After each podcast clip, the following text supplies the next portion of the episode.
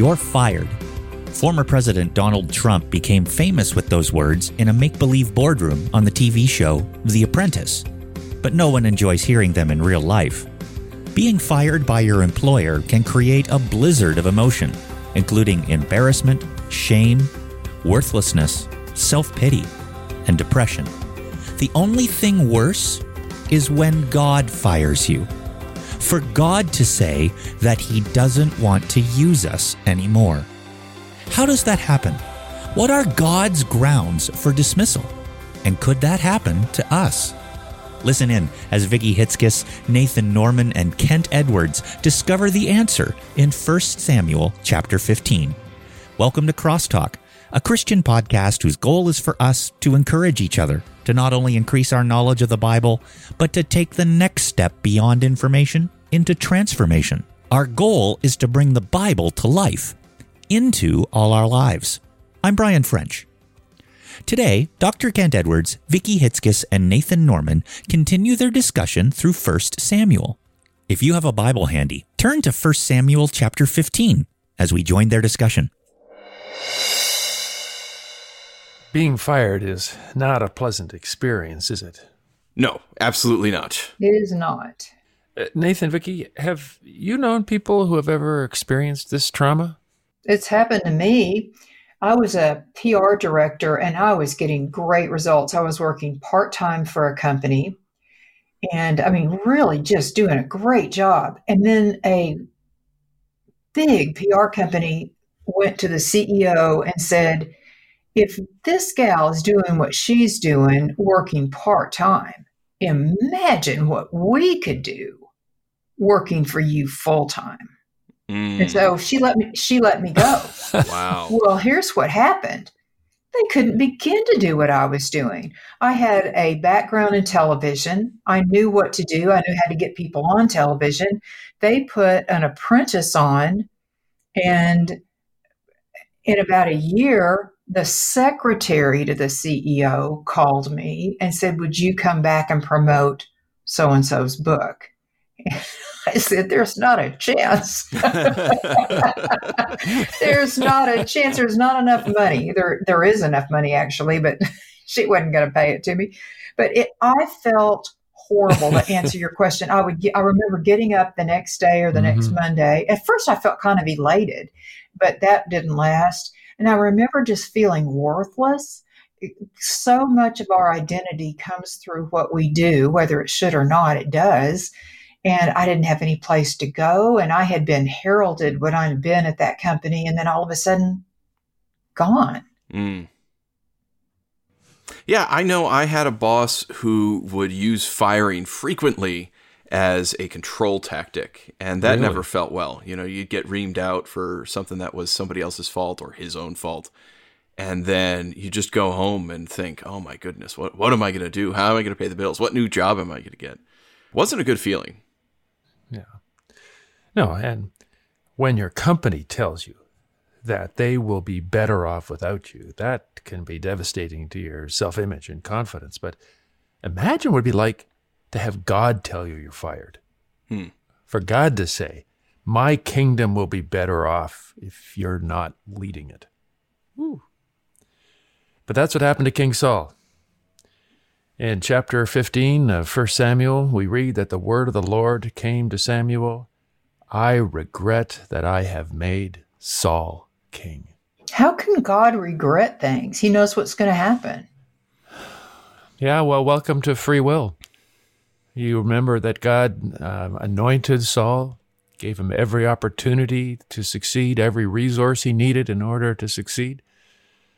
But Saul had choices. And Saul chose to make the wrong decisions.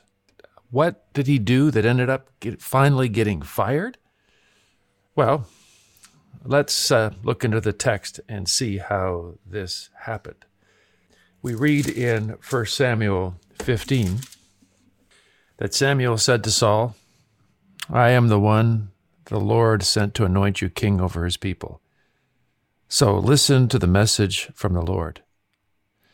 This is what the Lord Almighty says I will punish the Amalekites for what they did to Israel, when they waylaid them as they came out of Egypt. Now go attack the Amalekites and totally destroy everything that belongs to them. Whew, that's strong. And I would not be surprised if uh, our listeners, as uh, us, as we read this, were shocked by the brutality of, of what God is commanding Saul to do. But it's helpful, I think, to understand the backstory. It all started when the Israelites were escaping from Egypt. The Amalekites had heard of Egypt's defeat in the Red Sea. You remember when their entire army, all their chariots and their men were drowned in the Red Sea because of God's action. And they decided to take advantage of Egypt's military weakness. And on their way to attack Egypt, they came across the Israelites who were escaping towards the promised land. They came across this strung out line of Israelite wanderers who seemed who were laden with Egyptian loot and easy seemingly easy pickings for the Amalekite army. So the Amalekites took advantage of Israel's weakness. A tremendous battle broke out. And Israel only managed to become victorious because Moses, as you may recall, with help, held up his hands to heaven. And it was because of God's intervention that they were able to escape that uh, merciless attack on the weakest and most vulnerable of Israel. And God was so angry at their treachery, at the Amalekites' uh, actions as they attacked, that he said in Deuteronomy chapter 17, verse 14. Uh, Vicki, would you read that for us? Sure. It says, The Lord said to Moses, Write this on a scroll as something to be remembered, because I will completely blot out the name of Amalek under heaven. And Moses said, Because hands were lifted up against the throne of the Lord, the Lord will be at war against the Amalekites from generation to generation. Oof. Amalek knew what God had done to the Egyptians, how God had his hand on his chosen people, taking them to the land he had promised, and deliberately attacked them. This was an attack not just on the Israelites, but God saw it as an attack on he himself. So 40 years later, when Israel was about to cross over the Jordan, God reminds Israel of Amalek's treachery.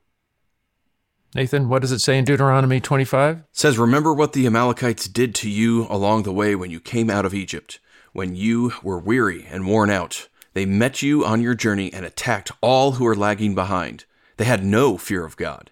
When the Lord your God gives you rest from all your enemies, you shall blot out the name of Amalek from under heaven. Do not forget. Ooh.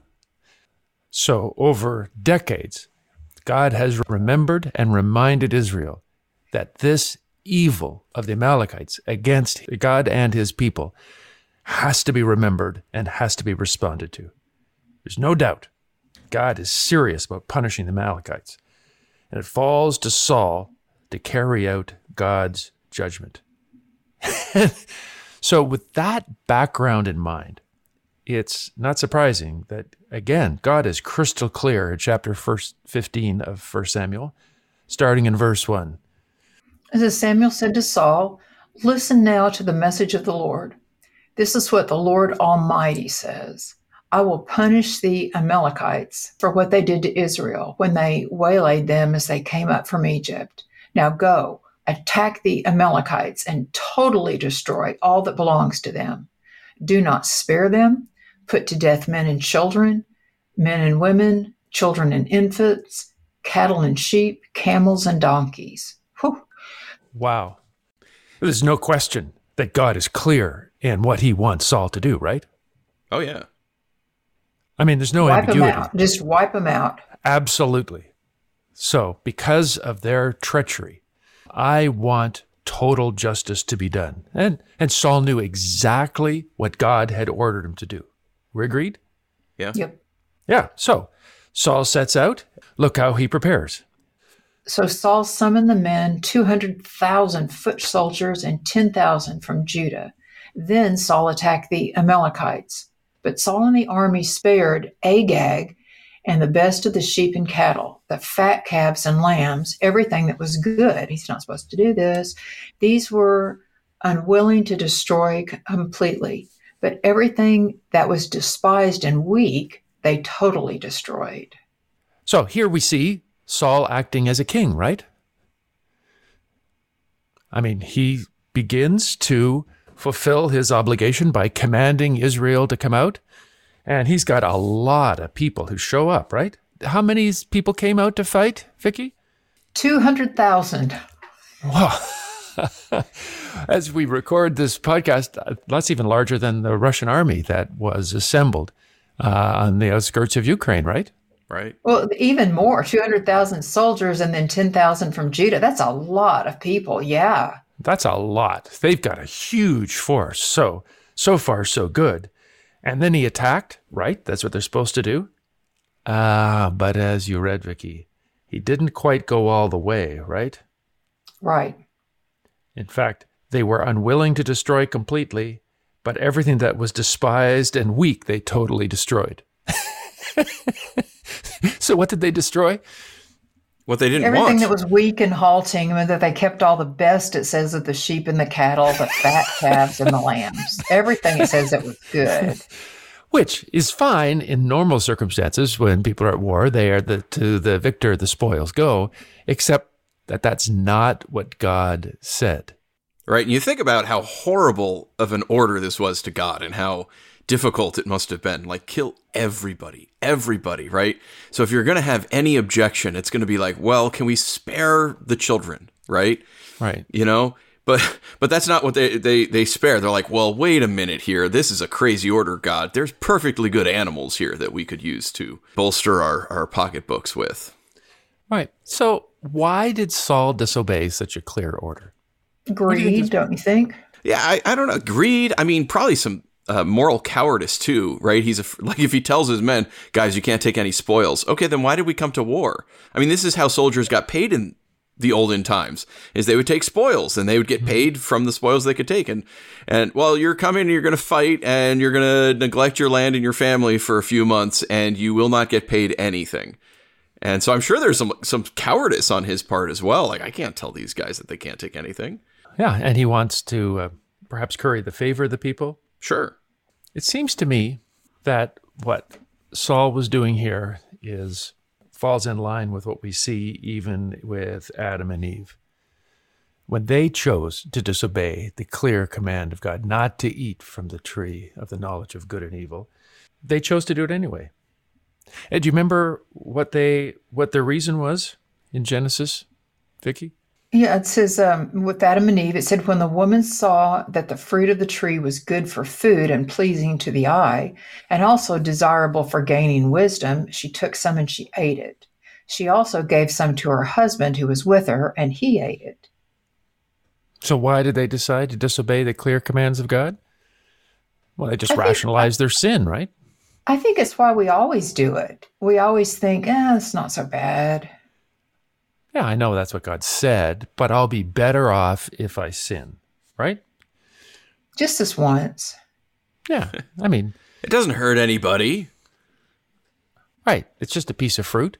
They rationalize their sin, and I think, I know that there is no sin so great that we are not capable of rationalizing it. yeah seriously That, you know, in a sense, that's why there are no guilty people in prison. Every person there says they don't deserve to be there because they have rationalized why they are justified in doing what they have done. Saul rationalized his sin. Look at what he says in verse 13. It says when Samuel reached him, Saul said, "The Lord bless you. I have carried out the Lord's instructions." The soldiers brought them from the Amalekites. They spared the best of the sheep and cattle to sacrifice to the Lord your God, but we totally destroyed the rest. So, who is he blaming for not killing everyone? It's the soldiers. Oh, wasn't me. You know, you know how difficult it is when soldiers, you know. Ah, yeah. And once they've done it, you know, and um, you know, some of the women or children they took, or some of the spoils they got good use for them, and how can I now take it away from them? Um, don't blame me. I was, I was, I'm innocent. This But, is just uh, like Adam and Eve, right? When I God was just thinking Adam. that it wasn't me; it was the woman you gave me. that you gave me if you never did this, God. So it's kind of your fault, isn't it? both God and Samuel don't buy Saul's excuse. In fact, Samuel's clear in verse 16 and following. What does he say, Vicki? He says, Enough, Samuel said to Saul. Let me tell you what the Lord said to me last night. Although you were once small in your own eyes, the Lord anointed you king over Israel. And he sent you on a mission saying, Go and completely destroy those wicked people, the Amalekites. Why did you not obey the Lord? Why did you pounce on the plunder and do evil in the eyes of the Lord? But I did obey the Lord, Saul said. Yeah, look and look at his look at the next excuse he gives. this one's even better. In verse in verse 20, what does he begin to say? He said, I went on a mission the Lord assigned me. I completely destroyed the Amalekites and brought back Agag, their king. The soldiers took sheep and cattle from the plunder, the best of what was devoted to God, in order to sacrifice them to the Lord your God at Gilgal. Oh, so he's still blaming the soldiers, but the motivation behind this is what? Sacrifice to God. We know better, don't worry. Don't worry, God, you'll get your cut. Right. I know I'm stealing, but I'm gonna I'm gonna give some of it to you. I'll tithe on my on my theft. So in essence, they're not only uh, doing what Adam did and blame Eve. Now he's uh, blaming God. And by the way, didn't Adam do that as well? It's this woman who you gave me. and now he's saying these soldiers did it in order to serve you. You ever heard of people using this kind of excuse? Yeah, it reminds me of gossip, but it's a prayer request. Oh, my word. Ooh, ooh, that hits close to home. Yeah, I remember reading not too long ago kind of the revelation of Karl Barth's affair with his longtime secretary and the reeling that that happened within uh, much of Christendom as they they heard about this. And if you read what he would write, like he he said, "Wow, this this relationship that I'm having with my secretary, it's God ordained and God blessed me with you." And like he he just totally rationalized this thing as this is a blessing from the Lord because otherwise, you know, I, how how could we love and care for each other this much? And, and it was ongoing. It wasn't just like a one-time affair. This was a lifetime long Really? uh, affair that occurred. And he just rationalized it. And he used God to do it. Well, Samuel is not impressed with this rationalization. And when he responds to this excuse, well, what are his words? He says, Does the Lord delight in burnt offerings and sacrifices as much as in obeying the Lord? To obey is better than sacrifice. Ooh, isn't that the truth? Mm. Yeah. To obey is better than sacrifice. For rebellion is like the sin of divination, and arrogance like the evil of idolatry. That's clear. And that is God's assessment, regardless of our excuses, for when we decide to disobey God's clear commands. No, when we fail to obey God's clear requirements of us, we're in rebellion against Him. We are doubting God's goodness, and we're demonstrating a complete lack of faith in Him, the one who gave those commands. So, why is obedience important for everyone, but even more important for the leaders of God's people? Why would get Saul get fired over this? Because sin does have an effect on who we lead. Hmm. It's not just individual sin, but as leaders, when we choose to disobey God's clear commands, we set an example. We set the tone for those that we are leading. Yeah, I mean, you think about American politics, right? And say Richard Nixon, uh, his misdeeds. You think of Bill Clinton's, I- I'd call sexual abuse with Monica Lewinsky, right? Mm-hmm. Those affected an, a nation, right? We had to watch those trials. We had to mm-hmm. watch resignations. It, it affected the people that they led below them. Or you look at the scandals that's been happening in the evangelical church by and large of all of these Christian pastors who are falling either because of adultery or because of bullying and and it affects those people. There are people who will never darken the doors of a church again because these people represented God to them. Mm-hmm. And and they think if this is what God's like, I don't want anything to do with him. Or it's all it's all a crock. It's all a mm. scam. Mm. There is no God. They they just want my money and my my allegiance so that they can have power.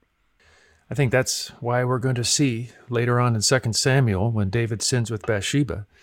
Nathan speaking for God. Nathan the prophet says to David, By doing this you have made the enemies of the Lord show utter contempt for the Lord because you did it as my leader. You have ruined my reputation in the world.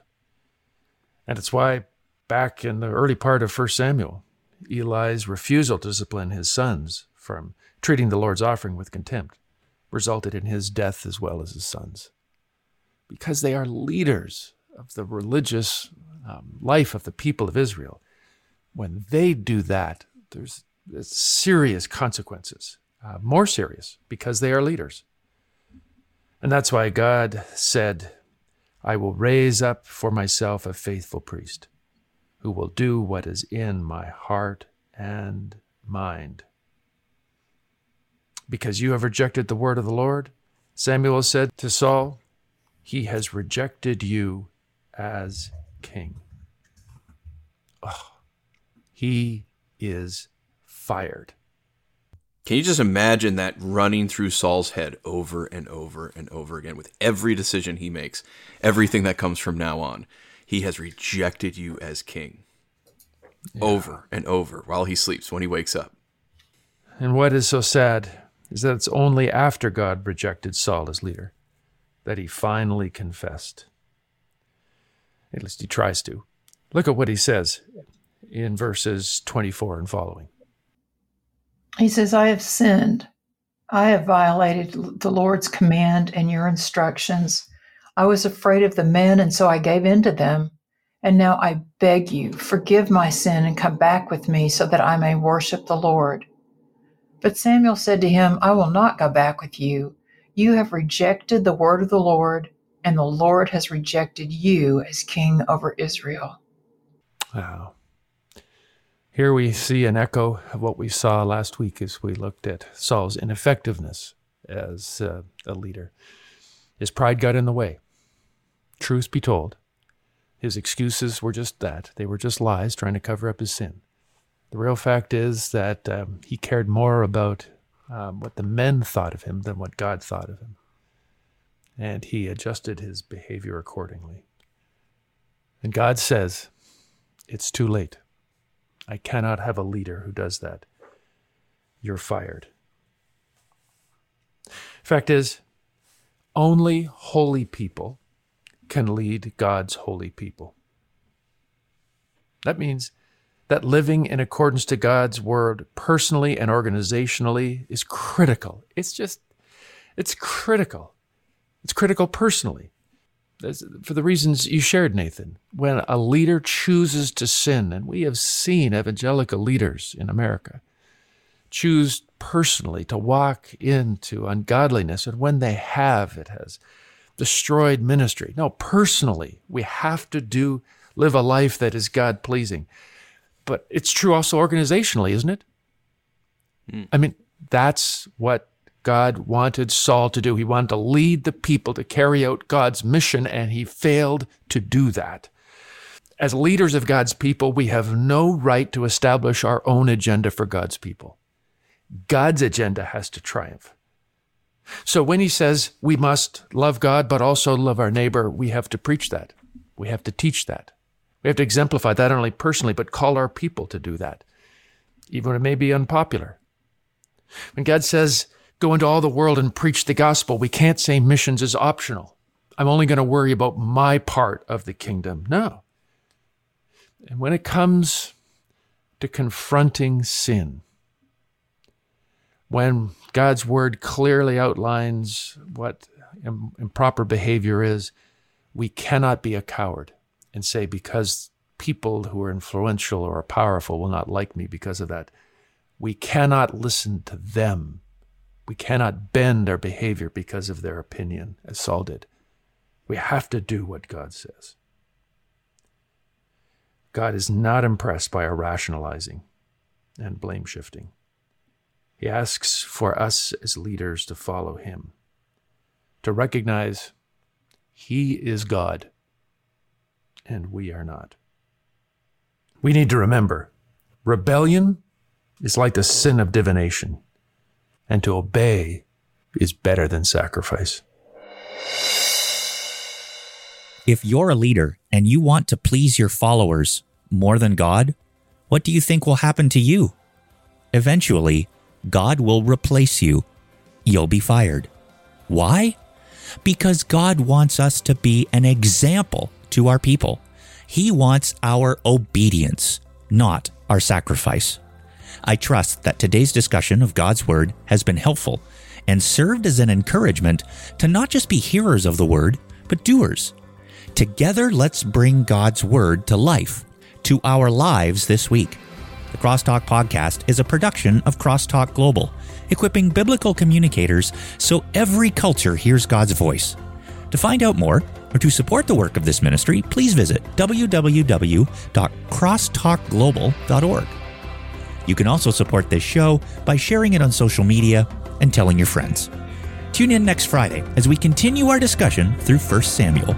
Be sure to join us.